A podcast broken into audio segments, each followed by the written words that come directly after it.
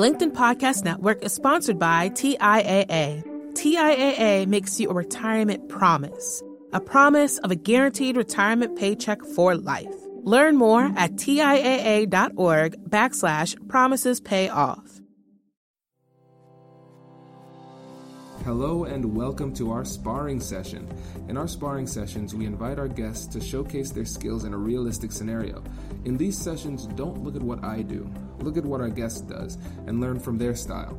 In some sessions, I'm pretty easy to deal with, but usually my goal in these conversations is to become the embodiment of your worst nightmare, someone who's unnaturally persistent, unnecessarily difficult, and at times a little bit socially awkward. I want these conversations to be more difficult than it would be in real life, so when you encounter these types of situations, you'll know exactly how to handle it. We do the exact same things in our trainings and in our one-on-one coaching sessions with clients. I strongly recommend listening to the accompanying episode with our guest before listening to the sparring session. That'll give you a little bit more context and help you to develop a better understanding for the scenario. So without further ado, let's jump into this sparring session. Okay, we are now in our sparring session, and to give you a little bit more context of what's going on here, this is going to be a situation where I am putting my attorney hat back on and playing the role of the big bad lawyer on the purchasing company side. And Brandon will be the sales rep, and I am trying to bully him a little bit on some of these killer clauses. And so I'm going to try to sneak it through, and Brandon's going to show how he can tactfully address that, and then we'll do a debrief at the end. Mr. Bruce, thanks for coming in the office today. Absolutely. Thanks for having me in. I appreciate it. No, it's my pleasure. I wanted to chat with you about this deal because everything looks good. The numbers look good. I sent you the preferred contract that we use, our standard contract, I should say. And we just want to get this across the finish line and move forward and work together. Absolutely. We're excited to do business with you all. I feel like we're very close. We went through and reviewed the contract. We're happy to accept virtually all of the clauses that you've included. They are different, of course, from our standard contract, but change in jurisdiction, change in venue, your preferred payment terms, those are all fine with us. We're happy to accept those. The one thing that we picked out that we noticed that we're not willing to go forward with is the termination for convenience.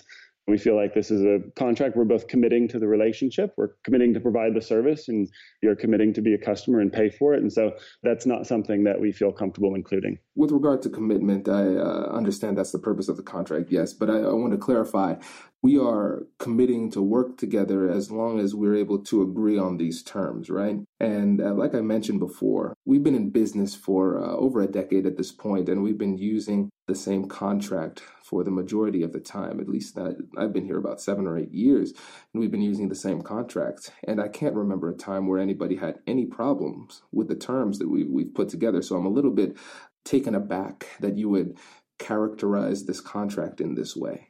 Yeah, understood. And we want to make sure that you understand that we're committed to providing a great service. We don't think that there would be any need for you to ever exercise that clause, but we're not comfortable in the ability to terminate at any time and then have recourse to get a refund for the rest of the time. That just that lacks in fairness to our side for all of our team that's going to be working on your behalf to provide you with the service, to build it in the first place and deliver it.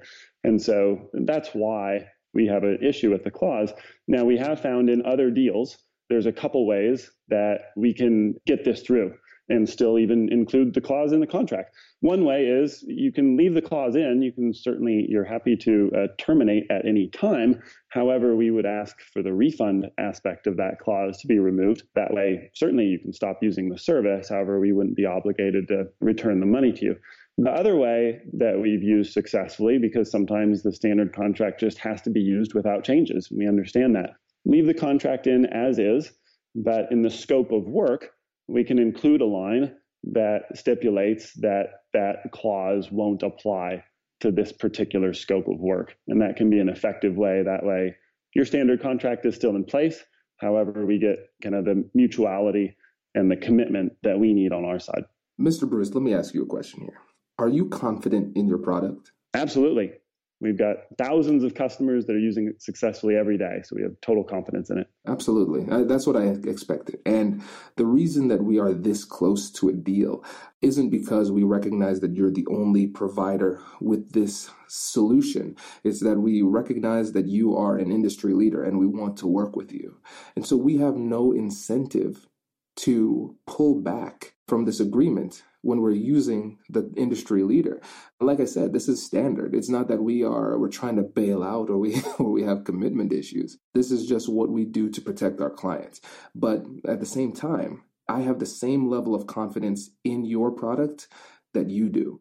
And so I can't imagine a situation where we need to utilize this contract. So again, I'm just a little bit, I'll go to the same phrase I used before, taken aback that this has become an issue.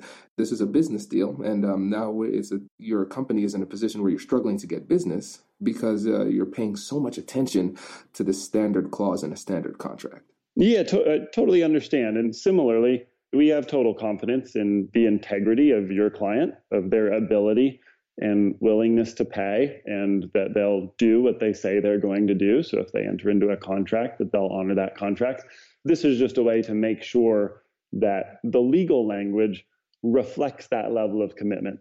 We found that we want to enter into partnerships with our customers. And so we can't have on the legal side of it is language that doesn't reflect the true partner aspect of the deal. Language that says, well, we're kind of partners, but one of us can back out anytime. So just as we wouldn't leave your customer in the lurch by just turning off the service for convenience because we felt like it, even though they're relying on it every day. Similarly, we don't want your client, the customer, to say, hey, just for convenience, we decided not to continue with the product for no reason.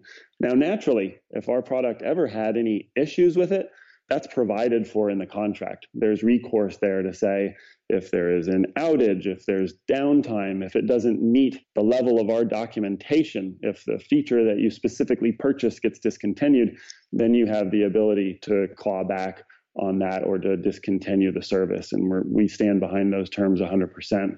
But the pure convenience that we can just simply walk away and not give a reason, there's no cause, isn't something that we feel like provides that foundation for the partnership we're looking for with our customers. Hey everyone, I just wanted to pop in and give you a quick reminder about our workshop on February 27th in Columbus, Ohio. It is going to be a lot of fun and I know you're going to get a lot out of it. Based on the feedback from the participants of previous workshops, the benefits of the workshop include feeling more confident in their ability to get what they want and need out of these conversations and the belief that they know what to say, when to say it, and how to say it in order to maximize impact during these difficult conversations. If you want to learn more about the workshop and you want to see the testimonials from people who have been in the workshops before, check out the link in the description to learn more. And now, back to the show. The LinkedIn Podcast Network is sponsored by TIAA. In the last 100 years, we've seen financial markets swing, new currencies come and go, decades of savings lost in days. All showing that a retirement plan without a guarantee, quite simply, isn't enough. So more than a retirement plan, TIAA makes you a retirement promise. A promise of a guaranteed retirement paycheck for life. A promise that pays off. Learn more at TIAA.org/promises-pay-off. Hi, I'm Tomer Cohen, LinkedIn's Chief Product Officer. On my podcast, Building One, we dive deep into what it takes to build great products. Recently, we had Zach Perret, the CEO of Plaid, and he shared about his struggles building a financial app for consumers and how he was able to turn it all around with a critical pivot. Take a listen. I personally couldn't resonate as much with the consumer set that we were trying to reach. I just didn't have that level of empathy. When we made the shift to building a B2B product, though, I was building the product that I wanted. My co-founder and I were creating the product that we wanted ourselves, and we had so much empathy for what that product was. Such a great insight. You know, in that sense, we got lucky because we were creating a thing for ourselves. And then the people that we were talking to also had the same problems we did. They were fintech developers. We'd been a fintech developer. We'd been trying to build a fintech product for a year. And so we had such deep empathy. We had such a clear ability to... If you want to hear more of Zach Perret's story and the lessons that follow, listen and subscribe to my podcast, Building One. So you did a really great job with me and my bad attitude. because you were very friendly and very respectful the entire time. But I was combative, intentionally so.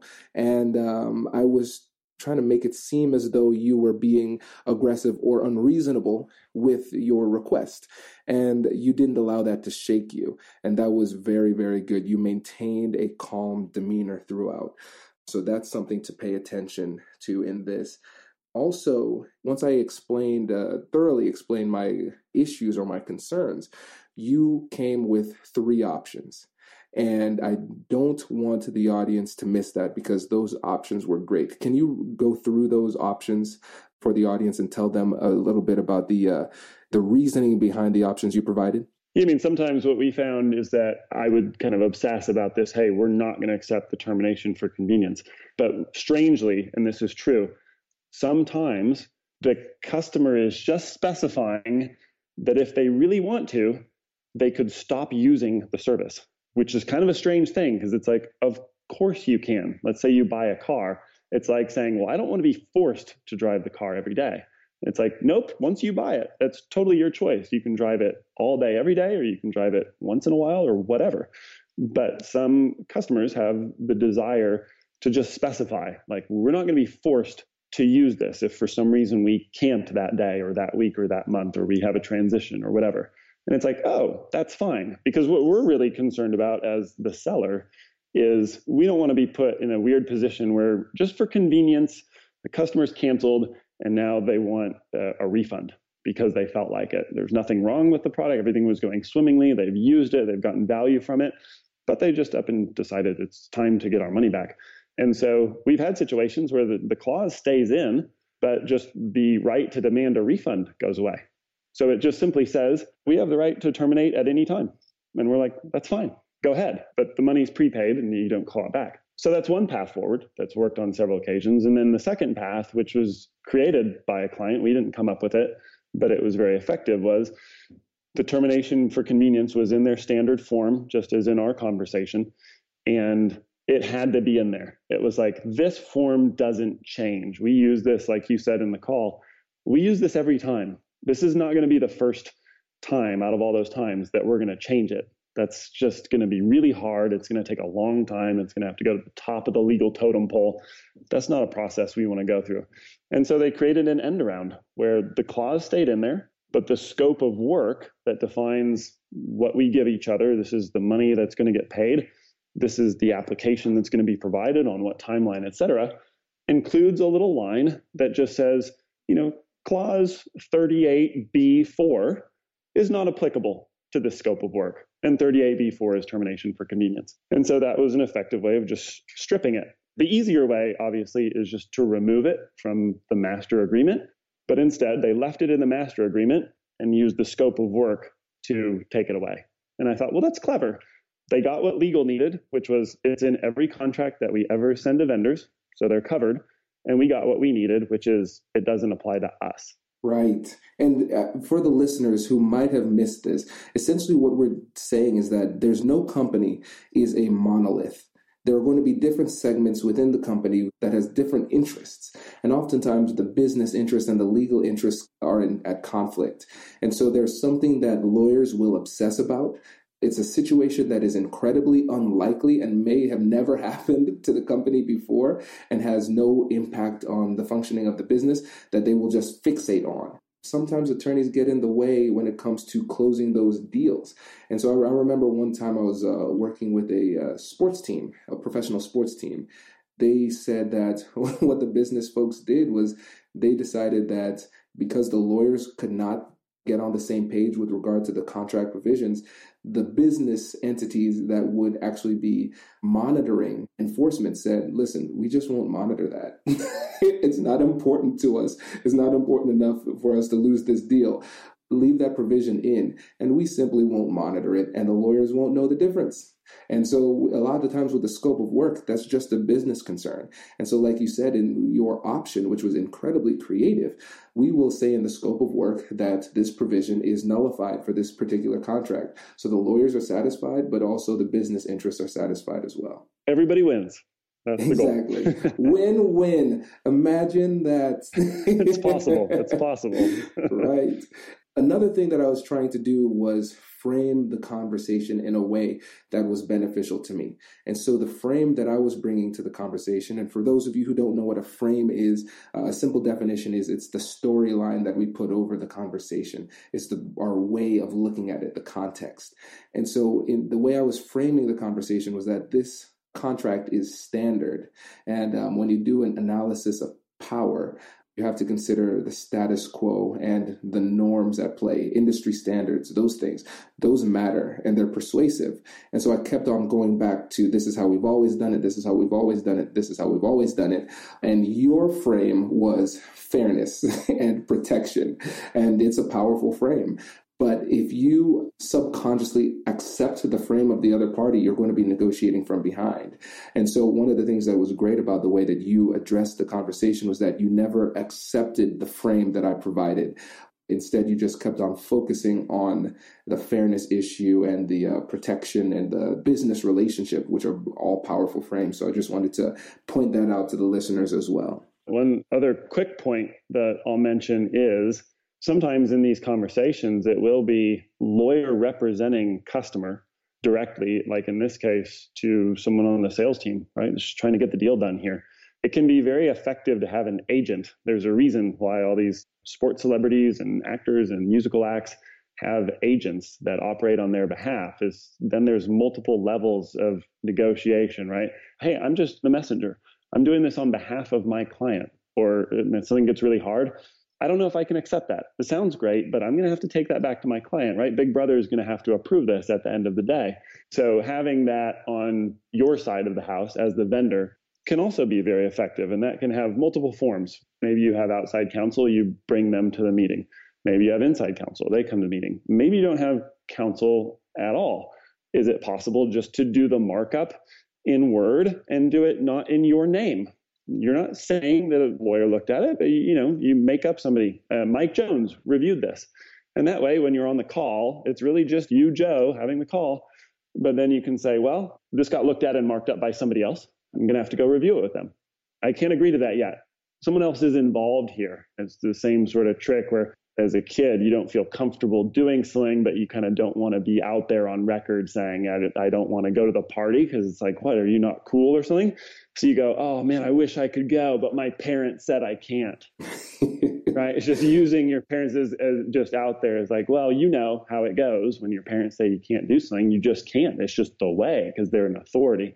So having this third party agent, especially if the agent has authority, can be helpful so that it's not you saying no, like you're creating a barrier to getting this deal done. Like I thought, like you said in the call, I thought we wanted to get this deal done. You're not going to work with me. You're not going to be friendly and cool about this. This is reasonable. This is standard. They're saying, oh, I totally get it. I would do this deal yesterday. But this authority figure in the back, agent that's representing us, whoever, is saying that we just can't do it. So you know how it goes. I would do it, but they won't let me do it. So right. I have to do something different. And sometimes the best negotiators are the ones that can make you feel as though they have the least amount of power at the negotiating table. Husbands and wives do this all the time, too. If you're in a sales situation, oh, I need to talk to my spouse about this. When you could pull the trigger right there, you just want to give yourself some cover. You want to give yourself a little bit of time while still creating rapport with the other party. Sometimes it's detrimental for the relationship if they think you're the big bad wolf that's saying no. But if you can put it on your board, your boss, somebody else, or your management team, whatever, you can still retain rapport while creating very clear boundaries in the conversation. That's a really important point. And to put it briefly, I've told that to the team. Hey, if you need air cover for something, just say, oh, my COO needs to look at this. My co-founder needs to look at this first. Cool. And that way I'll insert myself in it. But then it's like everyone has a boss, right? So I will also do that. So if they think, oh, well, I'm top of the totem pole, like Brandon can make the decision on this. If I feel like I need time to review it, or we're in left field, or I don't understand something and I need to know more about it, I'll say, on the outside, this is looking like we're really close, but I need to go review it with my co-founder because we're co-founders. So we have to do stuff together, obviously. So that's sort of similar to using a spouse of saying like, I can't make the decision just by myself. But Ryan and I also have that because we can say, oh, we're really close. You got both of the founders on board, but we need to go review it with our board. We're a small company, but a bigger company could say, the board could even say, well, gosh, that sounds really good to us, but we're going to have to take it to the shareholders, right? So it's like, there's always some level of authority where you can say, well, we're going to have to take it to, you know, this other vote, or, you know, and then the shareholders could say, well, I don't know, let's go ask the customers. They're the most important, right? And so you keep them, there's ways to get air cover for some of these things to help them get done. That's brilliant. I love it. Well, thank you again. This sparring session was a lot of fun. You did an awesome job, and I know the audience is going to get a lot out of it. So thank you for sharing. I appreciate it. It was really fun. And before you go, again, tell the listeners on the sparring session about Cirrus Insight before you go. Ryan Huff, my co-founder, and I started Cirrus Insight 7 years ago. It was the first application to connect to Gmail with Salesforce. So we now have apps, the Chrome extension that puts Salesforce inside of Gmail. We also have an Outlook application and add-in that does the same thing for salespeople that use Outlook. So it's a really effective way to connect your Salesforce customer relationship database into your email and your calendar. It'll save you a lot of time, and it'll help you keep all your records updated without doing a lot of manual data entry. So if that appeals to you, or if you're a shop that uses Salesforce, check us out at cirrusinsight.com. Fantastic. Thanks again. You got it. Hey, thanks for listening to this episode. If you're liking what you're hearing, please leave a review and subscribe, and tell your friends. Our goal is to help as many people as possible, and when you leave reviews, it makes it easier for people to find us in the searches. Thanks again for being a listener. I'll catch you in the next one.